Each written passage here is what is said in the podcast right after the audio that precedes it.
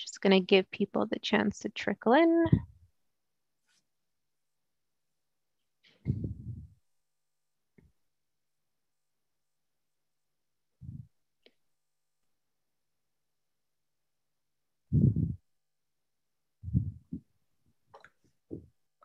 Okay, thank you for joining us, everybody. And welcome back, Dr. Joe Schwarcz. Hi, everyone. Well, of course, you know from listening to me uh, previously that my real passion, of course, is, is chemistry. And uh, I regard it as the central science, the one that links all the other sciences together, uh, because it is the study of matter and the changes that matter undergoes. And matter, of course, is anything that occupies space and has mass. So we're talking about everything in the world. I find it exciting. Uh, not everyone shares that view. There are those who think that chemistry is, is boring, but uh, I think that they're wrong. And if it's presented in the proper way, it can be very interesting and very satisfying. But there's another problem that we face when we talk about chemistry, and that's the impression that people have that uh, chemists just like to blow things up, or if not, then just think about what new cancer causing additive can be put into the public's uh, food supply. Unfortunately, we uh, have to deal with this image problem, which is really not, not realistic. And I've been dealing with this for, for a long time. Now, I remember when uh, my, my oldest daughter, uh, who now has five children, but when she was uh, first uh, going into school, I think it was in grade two, I asked her to go to the school library and to uh, bring home a book about science that we could then read together, because of course I was keen on getting her interested. So she did come home with a book that the librarian had uh, recommended to her. And I looked at the book, and the cover had this picture on it. So that was already quite off putting. What was this book? It was Mad Scientist Riddles, Jokes, and Fun. This is what the school librarian thought was appropriate for, uh, you know, a, a second uh, grade two kid. I looked into some of this. I mean, things like like uh, why does a mad scientist like sales? Because he's fifty percent off himself. Or what must you never do after chemistry class? Lick the spoon. Or uh, one that's not bad. How many drops of poison can the mad scientist put into an empty test tube? Well, the answer is one because after that, of course, it's no longer empty. So that's sort of clever, but you get the gist of it. Uh, it's quite demeaning towards science and, and chemistry specifically. And this is what implants the, the image in people's minds that chemicals are something that should be feared. Uh, and that the word chemical is uh, essentially a synonym for, for toxin and they worry about all of the chemicals that they encounter in their daily life. But there's just, you know, so much misunderstanding here because uh, acetic acid is looked upon as a dastardly chemical. But when you call it vinegar, then it becomes a, a great environmentally friendly cleaning agent. The moral here is that chemicals are not to be feared, nor are they to be worshipped. They are to be understood. Now, it is true, and I, you know, I will uh, ascribe to this notion that that um, chemistry is the Dr. Jekyll and Mr. Hyde science. But of course, chemicals don't make any decisions. People make decisions, and they can make good decisions or poor decisions. Uh, obviously, the extract of the opium poppy uh, which contains morphine, can be used to dissipate pain, which is most welcome. Or the morphine can be converted to heroin, which is a terrible social scourge. But that molecule of morphine in that opium poppy doesn't make a decision on where it is going to travel. It's people who make that decision. And therefore, understanding of chemistry is what is really needed. And it is sorely needed because, of course, our world is composed of chemicals. That's not a dirty word, it's just a descriptor of the basic building blocks of matter. We are surrounded, obviously, by chemicals. The cleaning agents that we use are chemicals. The medications that we take are chemicals. The dyes that we use to color our clothes are chemicals of all sorts. I mean, obviously, a blue coloring is not composed of the same substance as a, as a red one. We're talking about dyeing, the very fabrics that are dyed, whether it be cellulose acetate or rayon or nylon or polyester, these are obviously whole class of chemicals. So is the food that we eat. It's a very complex mixture. I mean, what you're looking at here is a collage of hundreds of different naturally occurring substances. Yes, naturally occurring because nature is also made of chemicals. That aroma that you get when you're walking through a forest is composed of dozens of different compounds that are exuded by trees. So I've long been trying to get, you know, this message uh, out there and sometimes successfully, believe it or not, I even made it into the National Enquirer. Not exactly the New England Journal of Medicine or the Journal of the American uh, Chemical Society. But it's interesting that I know someone somewhere saw something I'd written or heard, and it somehow it got into the National Enquirer in this little uh, paragraph, where they reveal to the world that everything is made of chemicals. Well, of course it is. So chemical is not a dirty word, but of course, we do have to think about how we use these substances because the road diverges and it depends which path we are going to take. That's what we have to think about. We make decisions based upon chemicals all the time. Let me give you simple example. You decide in the morning whether or not you're going to put margarine or butter on that toast. Chemical decision. You'll even decide whether or not that toast should be white bread or whole grain bread. What kind of juice to drink? Does it contain sugar? And then the coffee that you're going to have. Well, decisions are made there too. Is it going to be filtered coffee? Is it going to be French press, espresso? Those have quite different chemical compositions and uh, quite different effects on, on physiology coffee actually has has uh, received a lot of press over the last few years, some of it negative, but uh, it really has turned positive in the last little while because we have had all kinds of studies coming out showing that uh, drinking anywhere up to about three cups of coffee a day is actually beneficial to uh, to health. It actually can reduce the risk of uh, of cardiac problems. But again, these are chemical decisions that, that we make and we decide what we're going to eat. Are we going to eat that French fry? I mean, it tastes pretty good, but what does it do to our uh, insides?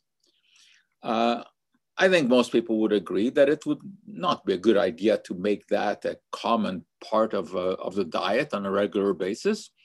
But once in a while, there is no issue. Again, we know that based upon scientific studies. We even have to decide how we're going to cook our food. Is it going to be in a copper pan or will it be uh, stainless steel? Will it be uh, something that is coated with Teflon? Is it going to be cast iron? Uh, or what about aluminum? People are concerned about that because they've heard of a connection between aluminum and Alzheimer's disease well, this is uh, not a legitimate uh, connection. Uh, the truth is that aluminum does build up in the brain of Alzheimer's patients, but it is not the cause of the disease, it is a consequence of the disease. Other decisions what are we going to do with all the garbage that we produce? All of those plastic bottles, which should be recycled, but often are not. So this is why I say that that uh, uh, chemistry is the Dr. Jekyll and Mr. Hyde science because it can be extremely useful for us, but it can also cause problems. That's why I keep emphasizing that what we need is education. We need to, to teach kids how to think scientifically, how to be critical thinkers, and the basic tenets of science. Now, I'll tell you a little story about my history, how I got into this, uh, because I think it makes for a fascinating little account. It all happened, believe it or not, through some magic. And I was back in grade six in old Logan School on Darlington Avenue. Some of you may know that. Of course, it's no longer there. None of the schools I've gone to are there except uh, McGill. Uh, I was invited to a birthday party. And at that party, uh, my friend's parents had hired a magician to entertain us. Turns out he wasn't very good.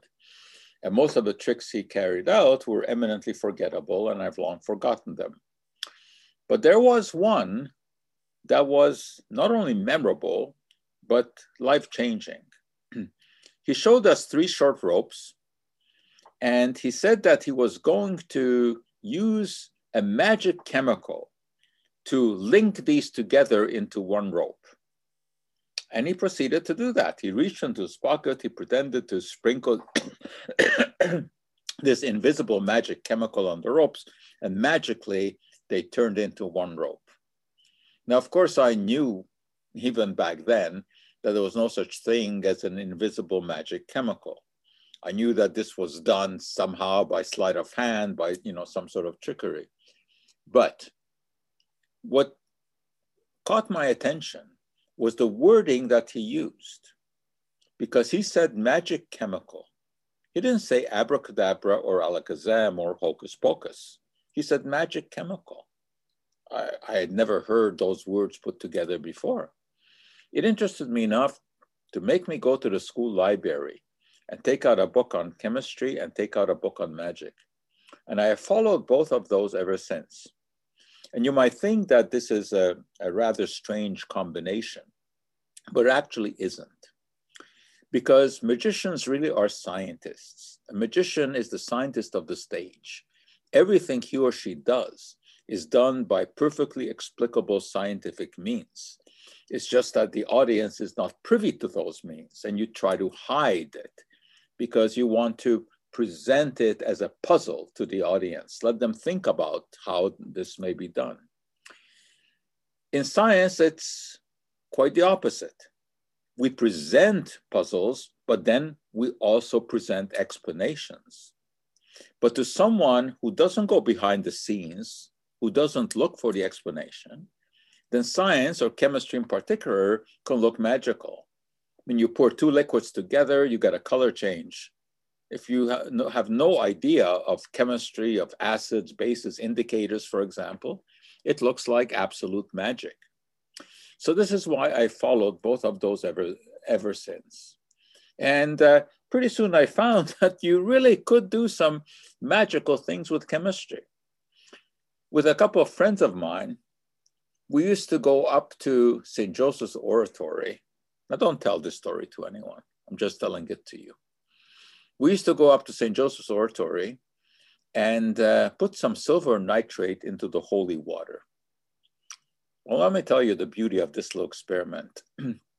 Pilgrims come and they dip their finger into the holy water and they cross themselves on the forehead. Then they go into the church.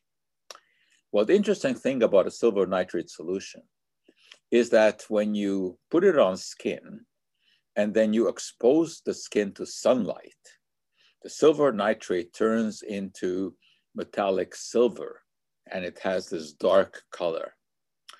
So these people would uh, cross themselves on the forehead, go into the church, and when they came out, the sunlight would hit their forehead, and all of a sudden, these indelible black crosses would develop.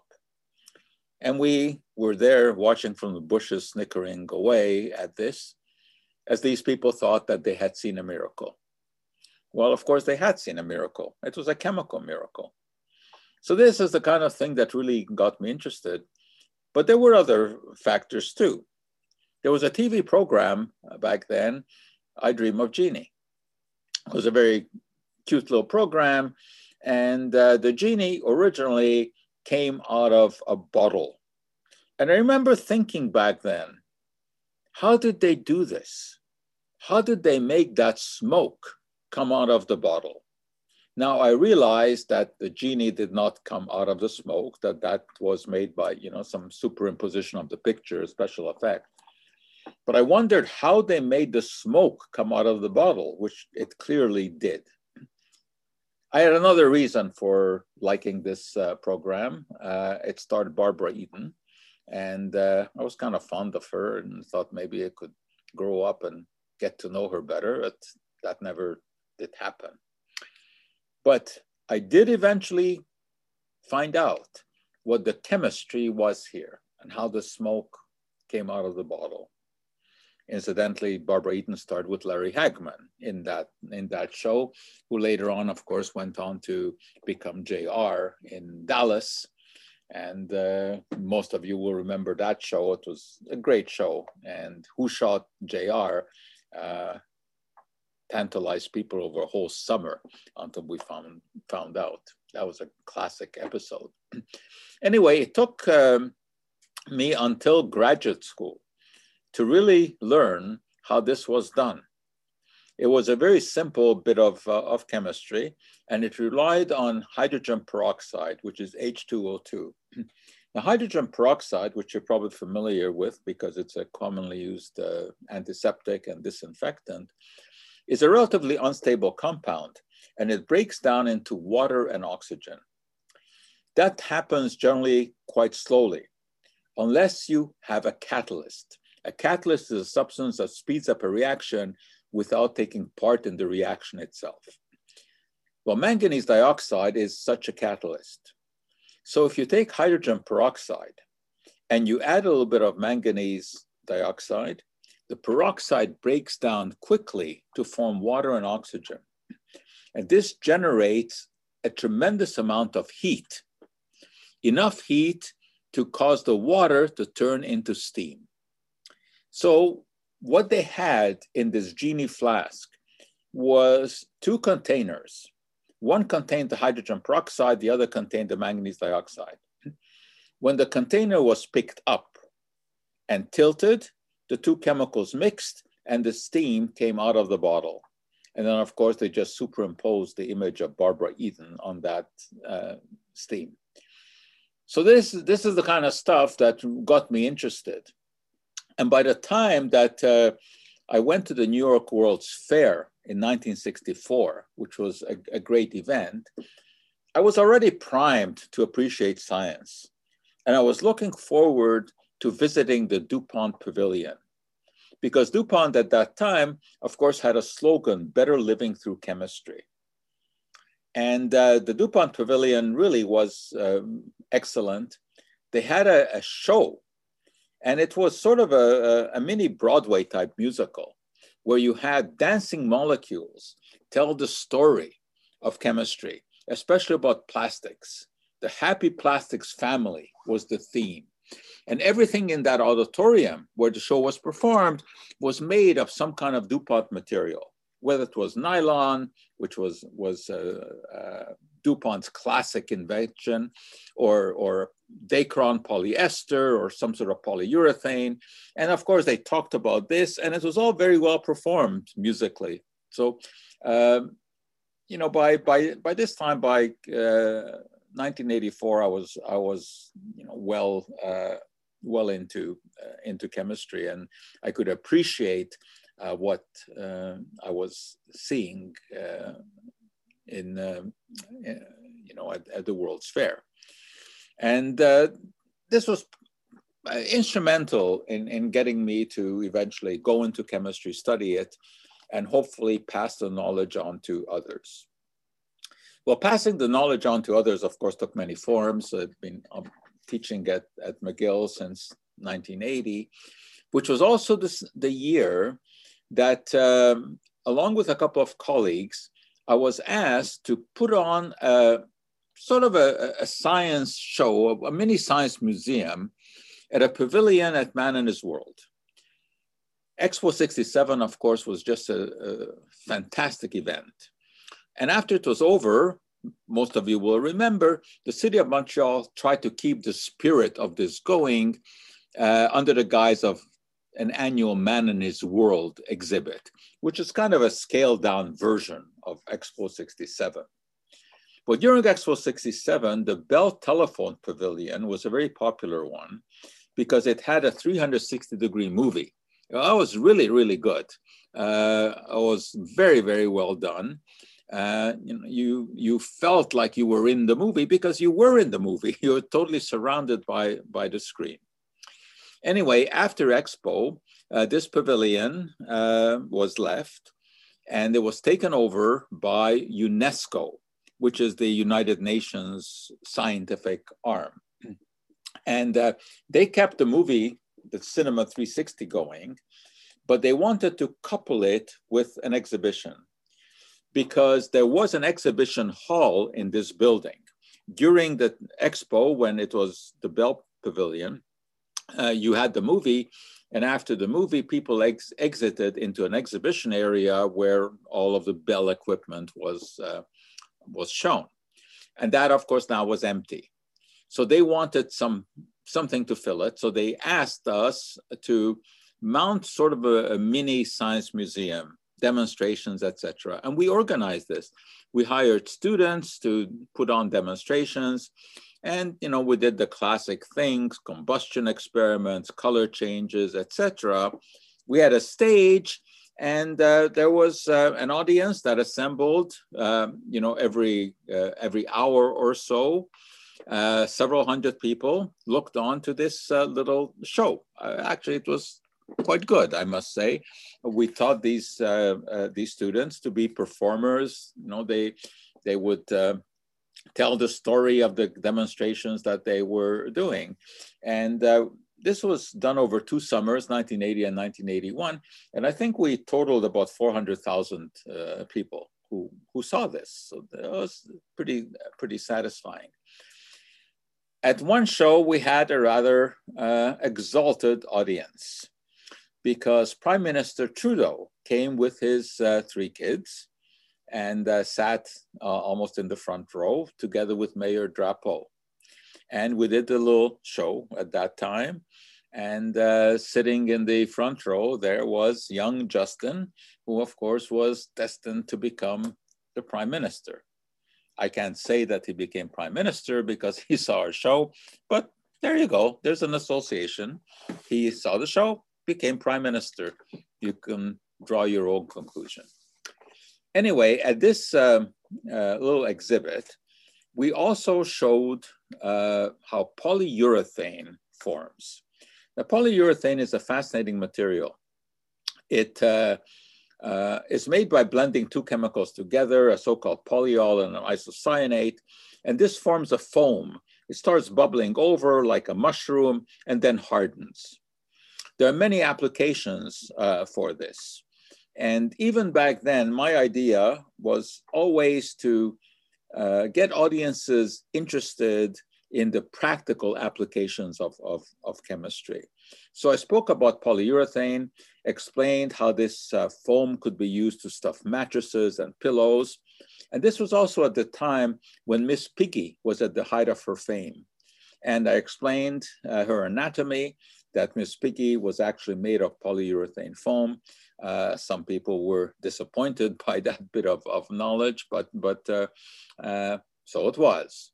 Uh, then we went on to discuss how urea formaldehyde as a foam could be used to insulate buildings. And this was a, you know, this was very topical at that time uh, because people were concerned about energy losses and they were insulating. We had come through the 1970s and the energy crisis, and people were insulating.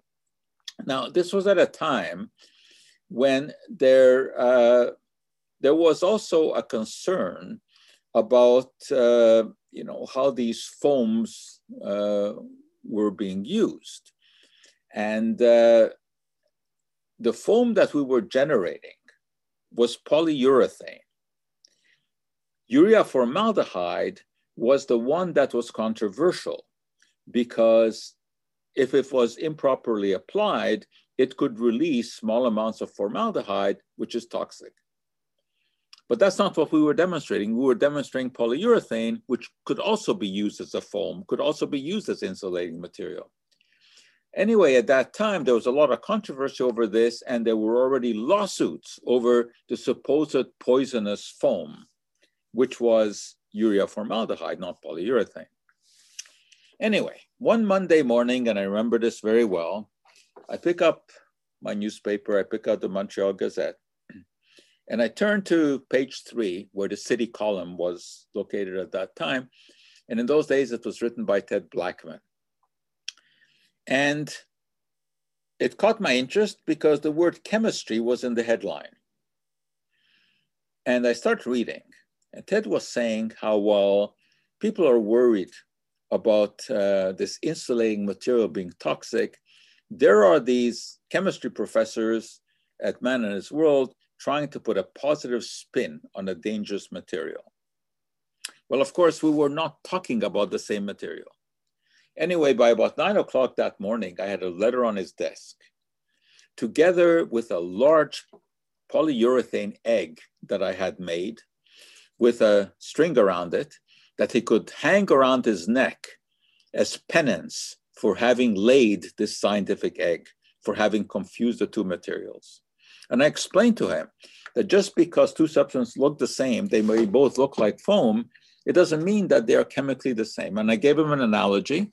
I said, look, you can have a glass of clear liquid, and uh, it can be water, or it can be vodka, or it could be concentrated sulfuric acid. You can't tell. They would look the same. And I think he, he got the message. He liked the analogy between water and vodka. Anyway, uh, what happened was that the next day, he did something that journalists very rarely do. He printed a mea culpa article in which he described that the real problem here was not polyurethane. In fact, the real problem wasn't even urea formaldehyde. The real problem was that he had skipped too many chemistry classes in high school and he did not appreciate that two substances could look the same and be totally different in their chemical properties. So he gave us kudos for explaining all of this. And I thought that's great. And I also thought that this was it. You know, this is where you know, the story would stop. Well, it didn't stop because the next day I got a call from radio station CJAD from Helen Gougeon, and some of you will remember Helen. She used to do the morning show in those days. And she wanted me to come on the air and talk about this controversy.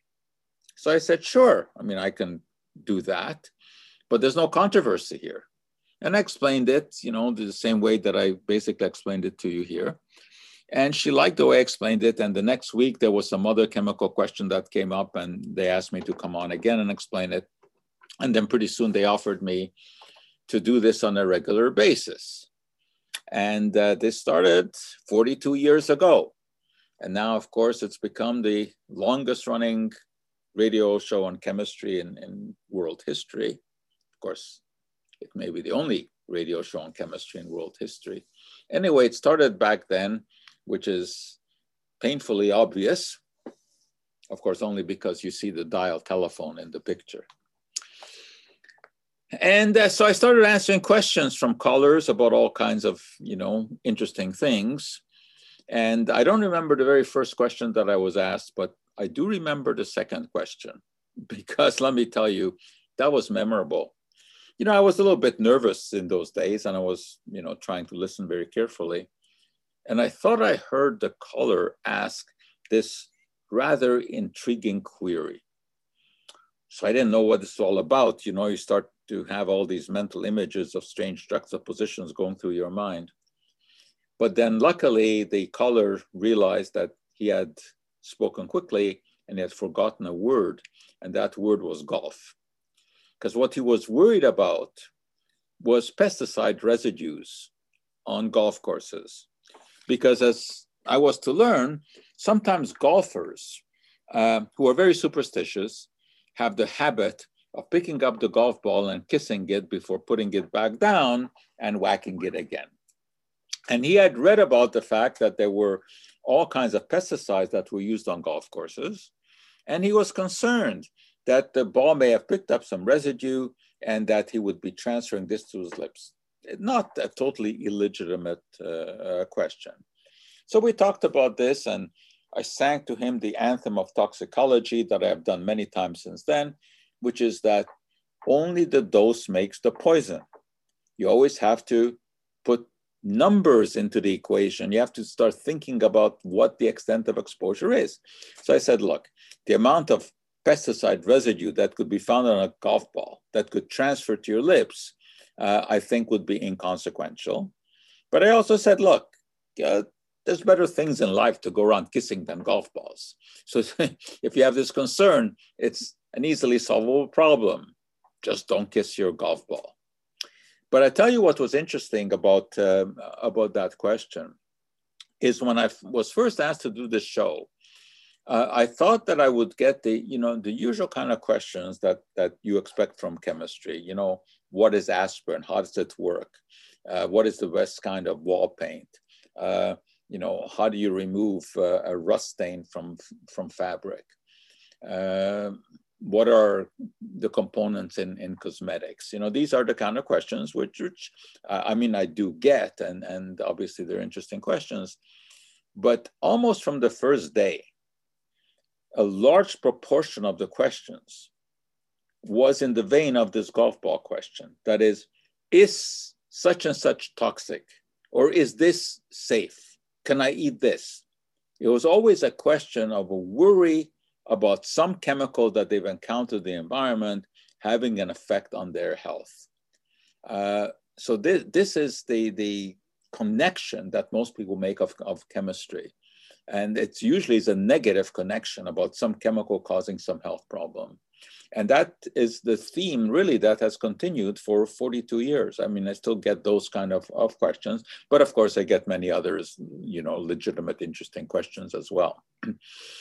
anyway, the the um, uh, the show has uh, now been on as, like I said, uh, for uh, 42 years, and uh, of course you can listen uh, every Sunday. you can listen on whatever device you have. These days, you know, it's, it's no problem. You don't need a dedicated radio. You just use your phone, and you just go to cjad.com, and you can listen live. And uh, for an hour every Sunday afternoon, we have what I think is an interesting discussion about what is happening in the world of science, about uh, how we should think about it, about what the risks are, what new developments have there been, um, etc. Well, over the years, of course, I've had uh, all kinds of fascinating questions. I mean, starting with the one that you know I just uh, described uh, to you. Uh, but there have been so many. For example, I was asked, what is the safest way to burn a laminated picture? well, you at first, you know, you hear something like that, you don't know what this is, where it's coming from. So, of course, uh, you know, I start asking questions from a caller about what this is all about. Well, it turns out that there had been a divorce. And I guess it was a rather uh, unfriendly divorce. And this lady did not want any remnants of her former hubby around. And there was a picture of him that was there in their living room. She didn't want it, but it's a picture that had been laminated, meaning that you know there was a plastic covering uh, on it. Well, her inclination was to throw this into the fireplace, let him burn, as she told me. But she was also concerned because she had some scientific knowledge and she knew that it was not such a smart thing to be burning plastics. I think she had heard about polyvinyl chloride, PVC, a very commonly used plastic, which indeed should never be incinerated because when uh, it is, it will break down and release dioxins, which are notoriously toxic substances. So she was actually concerned that in the process of burning the former husband's picture, she might inadvertently do harm to herself. So she wanted to know what is the safest way to burn a laminated picture. Uh, so I said, look, uh, there really is no big risk here because that laminate is not polyvinyl chloride. Uh, it actually is a material we call a polyester. And um, it is a thin layer of plastic that covers the, the picture. Uh, polyester is what we call a thermoplastic polymer, meaning that it softens when it is heated and uh, it can be molded into whatever shape, and then that shape is maintained when it cools down. So the idea is to take the picture, take some uh, polyester that has been heated up, it becomes very soft and flexible. That's used to stretch over the picture. And when the polyester cools down, uh, you get a clear layer of uh, polyester that is bonded to, to the picture. I mean, this is the way lamination is, is done. And uh, so I said, look, uh, uh, it's not PVC, so that you don't have to worry about this. And when polyester burns, it just releases carbon dioxide and, and water. But don't worry, the amount that would be released of carbon dioxide is not going to have an effect on, uh, you know, on, on, on, climate change. So uh, even though, you know, at first it looked like kind of a strange question, it did get into a discussion of some uh, interesting uh, aspects of, of, of chemistry. I not sure what she ended up eventually doing with that uh, picture, whether she uh, burned it or not. But uh, I know that she she was determined to get uh, rid of that. So there's no dearth of you know uh, interesting uh, questions that that that are asked. And I mean this this lady just considered her husband to be toxic waste and wanted to get rid of the, the, the picture. Another caller told me that she had recently seen the movie The Help, very, very good movie. And there's a scene when someone ate pie that had human feces in it. And uh, this is, uh, you know, it was a, a quick little storyline in the, in the movie, but very, very uh, interesting. And uh, so she wondered, you know, whether or not this is dangerous or, or whatever. Is it safe to try this on someone? Well, I don't know who she wanted to uh, try this on. Now, it is true that the movie did have this, uh, this little storyline in it, uh, where someone was going to get revenge by putting uh, fecal matter into, into the pie. Well, obviously, eating fecal matter is not to be recommended. Why? Because it is chock full of bacteria. Uh, not all of these are disease causing, but you never know where the matter came from. And I mean, this is a continuing concern because, for example, when animals are slaughtered, you know, the insides can contaminate the outsides and everything gets messed up so that you can have some fecal residue in meat. I know it doesn't sound very appetizing, and of course, it would not be visible, but there's always that possibility because of the way that the animals are slaughtered. But generally, this is not an issue because you cook the food and the bacteria are, are killed. Uh, but um, obviously, there's meat inspection, and uh, uh, it's rare that you find contamination, but I mean, it can happen. But anyway, when she wants to know if it is safe to put this into someone's food, I mean, the answer, of course, is no. This is not something that you should be uh, doing. I don't know who she wanted to, to feed that uh, uh fecal pie to, but I guess she had someone who she was upset with and uh, wanted to basically get back at them without killing them. Anyway, uh, my advice was no, uh, don't do it. Don't put fecal matter into, into the pie. And someone else uh, got concerned because of a warning that they had seen on some uh, ear pods that uh, they had purchased. And uh, indeed, I, I, can understand the concern here because she was looking at the earbuds and there it is, warning, this product contains chemicals known to the state of California to cause cancer and birth defects or other reproductive harm. Not something that you really want to see. Now that uh, California Proposition 65 is, is uh, somewhat uh, of an enigma. Uh, the intent is pretty sound. They want to warn people about substances that may be toxic, but, but it really does go overboard. Uh, in this case, the warning is on there, I suspect, because there is some lead solder that is used inside of the, um, of the earphones. And lead is on the list of chemicals that requires a Proposition 65 warning because ingestion of lead, even small amounts of lead, of course, is a problem. But in this case, nobody's talking about eating these earbuds, but there's no such distinction. According to that Proposition 65, if there is lead in a consumer product, that you have to you have to put this warning on there. So no, I don't think that there's any problem with the earbuds. Uh, but obviously the advice is do not eat them. Another interesting question was about birdseed. Uh, the caller was concerned, having noticed that she had bought a, a, bag of seed, which the birds do not seem to, to like. And I guess she had been accustomed to uh, using different kinds of birdseed, but she found this sample. So can you please analyze the sample to see if there is something wrong with it? Well, there's something wrong with that question. Now, I don't know whether or not there may have been, you know, something with that bird seed. I mean, maybe something got mixed in there and, and the birds really didn't like it. I don't know. That was impossible to determine.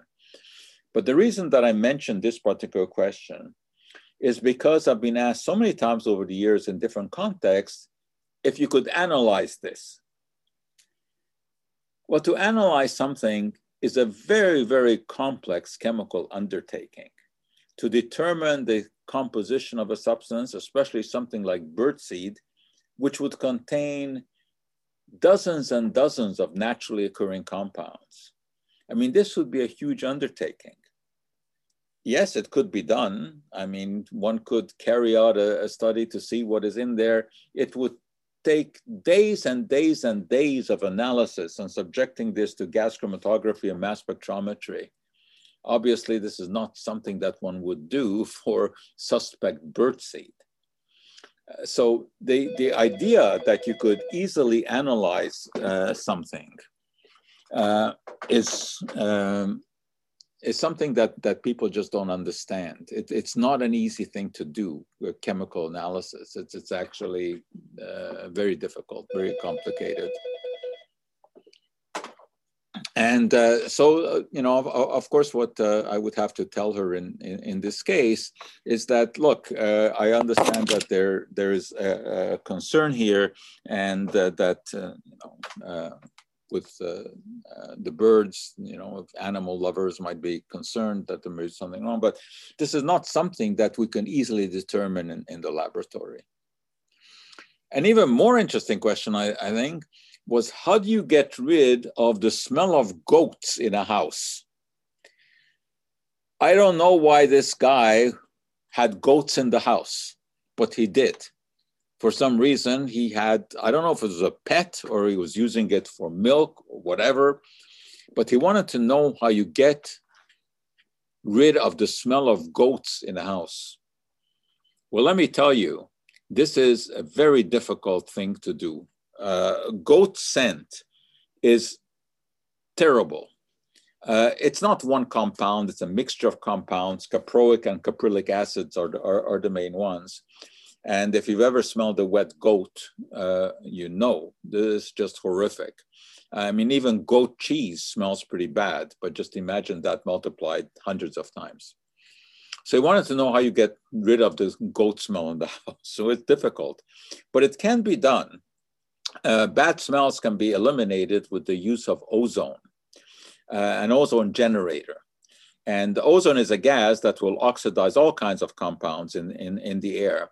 But you don't want to be in the room when you use an ozone generator because ozone can also be harmful to the lungs. So we got into this, we explained it.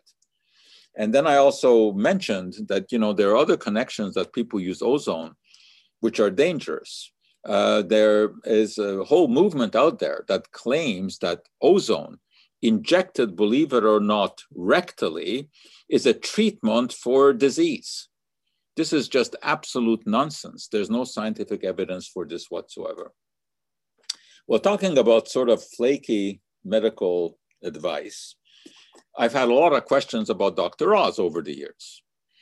And um, we, he uh, came on the air back in 2009. Uh, Oprah, of course, organized it all. And in the beginning, he was pretty good. But then within a few years, he was uh, being accused by his colleagues of being a quack, of being a snake oil salesman, because he was mixing sound science with some nonsense. At first, he talked about the benefits of exercise and a proper diet. But when you got to fill five hours of network television a week, you start to get into some, some flaky stuff. And I was really turned off when he got into homeopathy. Uh, homeopathy is the most absurd of all the alternative therapies out there because it is based on non-existent molecules having an existing effect. I mean, homeopathy is, is just giving people pure water uh, and imagining that that water has some sort of magical quality because it has been imprinted with the image of a molecule. I mean, it's, it's totally absurd. And then he got into to all kinds of miracles, you know, about red palm oil for longevity and about diets and miracle pills that burn fat fast and green coffee bean extract, the answer to weight loss. Uh, so he was a mix of some sound science and a lot of, of really you know, nonsense. And uh, doctors became very concerned because people were coming into their offices asking for things that Oz had recommended, which uh, really didn't have any scientific uh, basis. So, no, I did not have a high opinion of Dr. Oz when I was asked repeatedly questions uh, about him. And now, as, as you probably know, he is venturing into politics. And um, now he has, uh, as far as I'm concerned, totally gone off the deep end because he has bought into uh, Trumpism and that the election was stolen, etc. But as you can see, he is using the logo from his TV show to promote himself. So he is uh, really using his television career's background to try to get into, into the Senate. And uh, of course, it's it's becoming a battle. He's he's being uh, you know accused of being a huckster, a scammer, um, etc. Et it's going to be interesting to see how this uh, this works out. Uh, he's uh, as I said, he's kind of an enigma because he's obviously a properly trained cardiac surgeon, and yet uh, he has recommended some totally unscientific um, approaches to, to healthcare. Or some of the other interesting questions I was asked. Why did my jar of buttons catch fire? Someone, I guess, collected buttons and caught fire. Uh, it wasn't clear how that happened, but the kind of buttons that would catch fire are ones that are made of celluloid. Celluloid was one of the world's first plastics. It's actually based on cellulose nitrate and it is actually very, very flammable. At one point, collars uh, and cuffs and shirt bosoms were made of, uh, of celluloid. You didn't change your shirt, you just changed the parts that were clearly visible. And uh, uh this was highly flammable. And I suspect that if someone was collecting uh, these things, then uh, if they said somehow a flame came close to it, it could catch uh, uh, fire. But I never really got um, much information about how this button fire started. Also asked about uh, kissing a dead body. Is it safe to do this? Because as you know, uh, in some, um, some funerals, there's an open casket and uh, some people will bend over, down and, and kiss the dead body, and some want to know if this was uh, safe. Well, I think it is uh, safe enough. Uh, there's not going to be anything transferred, but um, don't expect a, a, kiss to bring that dead body uh, back to life. All right, sticking still with, uh, with death. Another question I had was how do you open a cremation urn that has been epoxied? And uh, this was a bit of a challenge because epoxy glue is very difficult to, um, to undo. And I suspect what they wanted eventually was to sprinkle uh, the ashes uh, somewhere. And um, uh, eventually we did manage to uh, open, open it and it turned out that turpentine really was the key uh, to that. Then I had a question about how do you remove a mustache from a Cabbage Patch doll? and believe it or not, in this case, I actually had to make a house call. And it turned out this this was when the Cabbage Patch dolls just came out and they're very popular. And uh, a lady had stood in line at Eaton's to buy the Cabbage Patch doll for her, her daughter. And I guess her son didn't like the daughter to be so happy. And he took a, a, a marker and he painted a mustache on this pure, poor doll. And this little girl was just devastated. So I, I, really couldn't give much of advice over the phone. So I actually went out uh, with a couple of solvents, which we, we tried, and uh, with ethyl acetate, who were actually able to remove that uh, mustache and make the little girl happy. Well, sticking still with dolls, I had another similar question. How do you remove lipstick from the face of Barbie? Well, I never had actually contemplated that people would be putting lipstick on a Barbie doll. And indeed, it turned out that that wasn't the case. What had happened was that the lips of the doll had chipped. And uh, the doll collector, uh, and there are many Barbie doll collectors, tried to fix this chip in the lipstick uh, with a red marker. Well, it turned out that that ink soaked into the flesh and uh, the flesh of Barbie is made of polyvinyl chloride, which is very absorbent.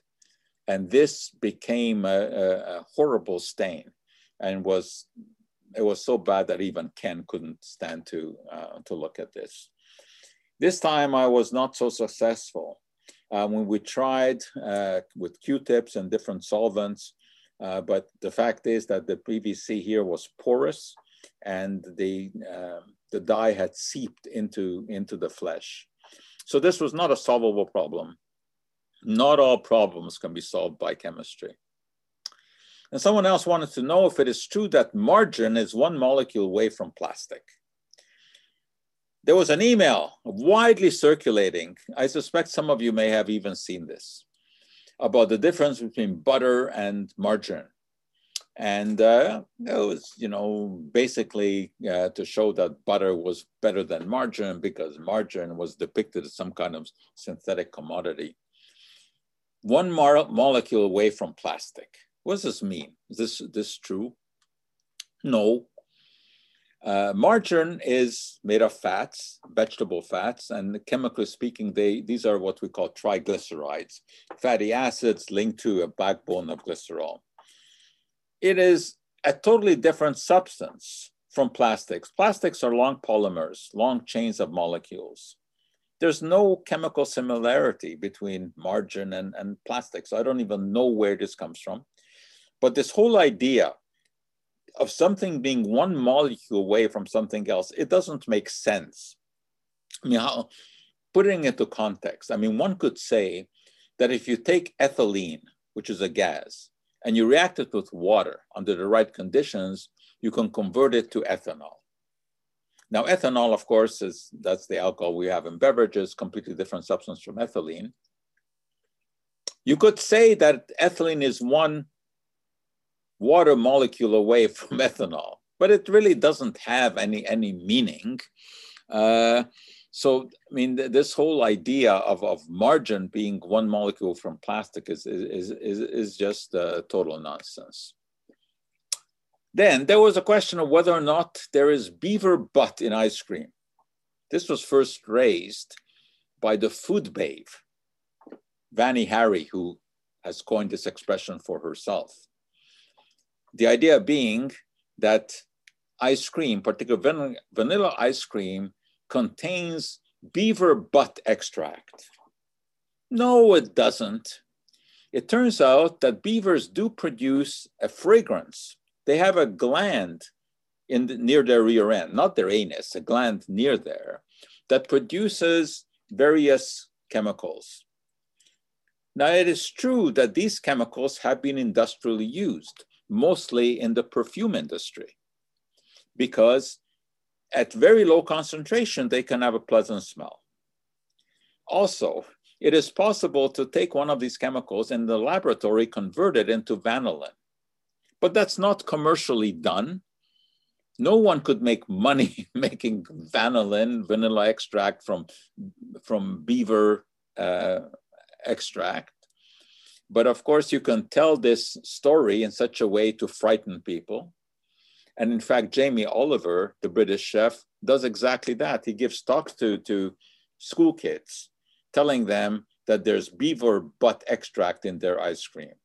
No, there is no beaver butt extract in, in the ice cream. Uh, it is true that some of these chemicals can, can be in the laboratory converted to vanillin, but there's no commercial application uh, of that. Um, well, talking about things coming out of the butt, uh, of course, there, there are certain fragrances that can come out of there, obviously.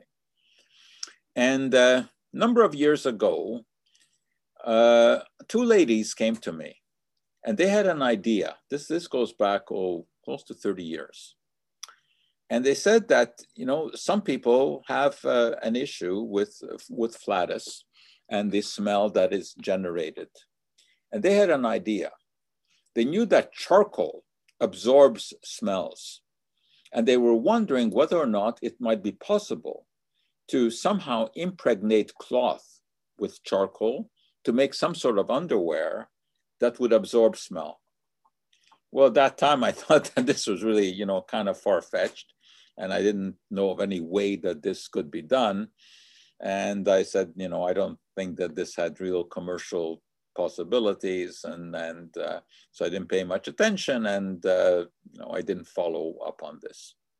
Well, it turns out that subsequently, a number of similar items appeared on the market, uh, including this one here called Subtle Butt, which are these, um, as they say, reusable gas neutralizers. They're pads that are impregnated with, uh, with charcoal. And charcoal indeed is very effective at absorbing gas. So the idea here is to use this on uh, people who are notorious producers of uh, smelly gases and uh, have the charcoal absorb this. So this is now commercially available. And it's not the only such product. There are, um, there's actually underwear that has been formulated that has the charcoal built in. And there are various kind of these, these pads. And I suspect that there's a market for this and that they have had some commercial success. So on this one, I guess I would say that uh, I missed the boat because there could have been some commercial success there. So there's a little bit of a view for you into what it's been like, you know, dealing with the public over these, uh, you know, 42 years on the radio. And it's still fun because you never know what kind of question is uh, is going to get asked uh, next. So I always look uh, forward uh, to it. All right, so uh, if there are any questions, especially of the interesting variety, uh, go ahead and post them now.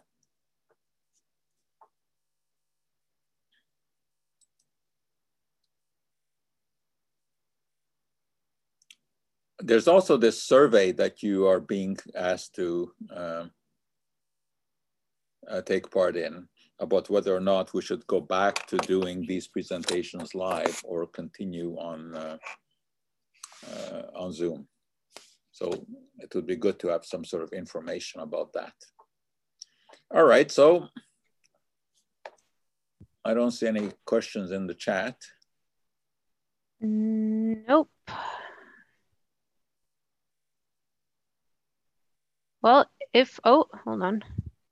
Yes, uh, from Myra Schuster, ditto on poisonous flowers. How dangerous is it to pick a poisonous flower? Well, you don't want to go around picking poison ivy, you know, uh, uh, obviously, but uh, there are really not many poisonous flowers out there that you would normally come into contact with unless you're wandering through the Amazon. so what uh, what particular flower would? Uh, She's saying hemlock. Hemlock. Okay. Uh, hemlock actually touching it is not a problem. Consuming hemlock juice would be a problem. Now, any flower in specific individuals can be allergenic uh, because you know humans are biochemically individual and have allergies to different things. Uh, but as a general rule, this is rarely encountered that someone will develop a reaction to, to flowers. I mean, poison ivy, of course, is the, is the classic one. She's saying inadvertently, of course. She was reading about poisonous flowers today. Yeah. Well, don't inadvertently eat any flowers.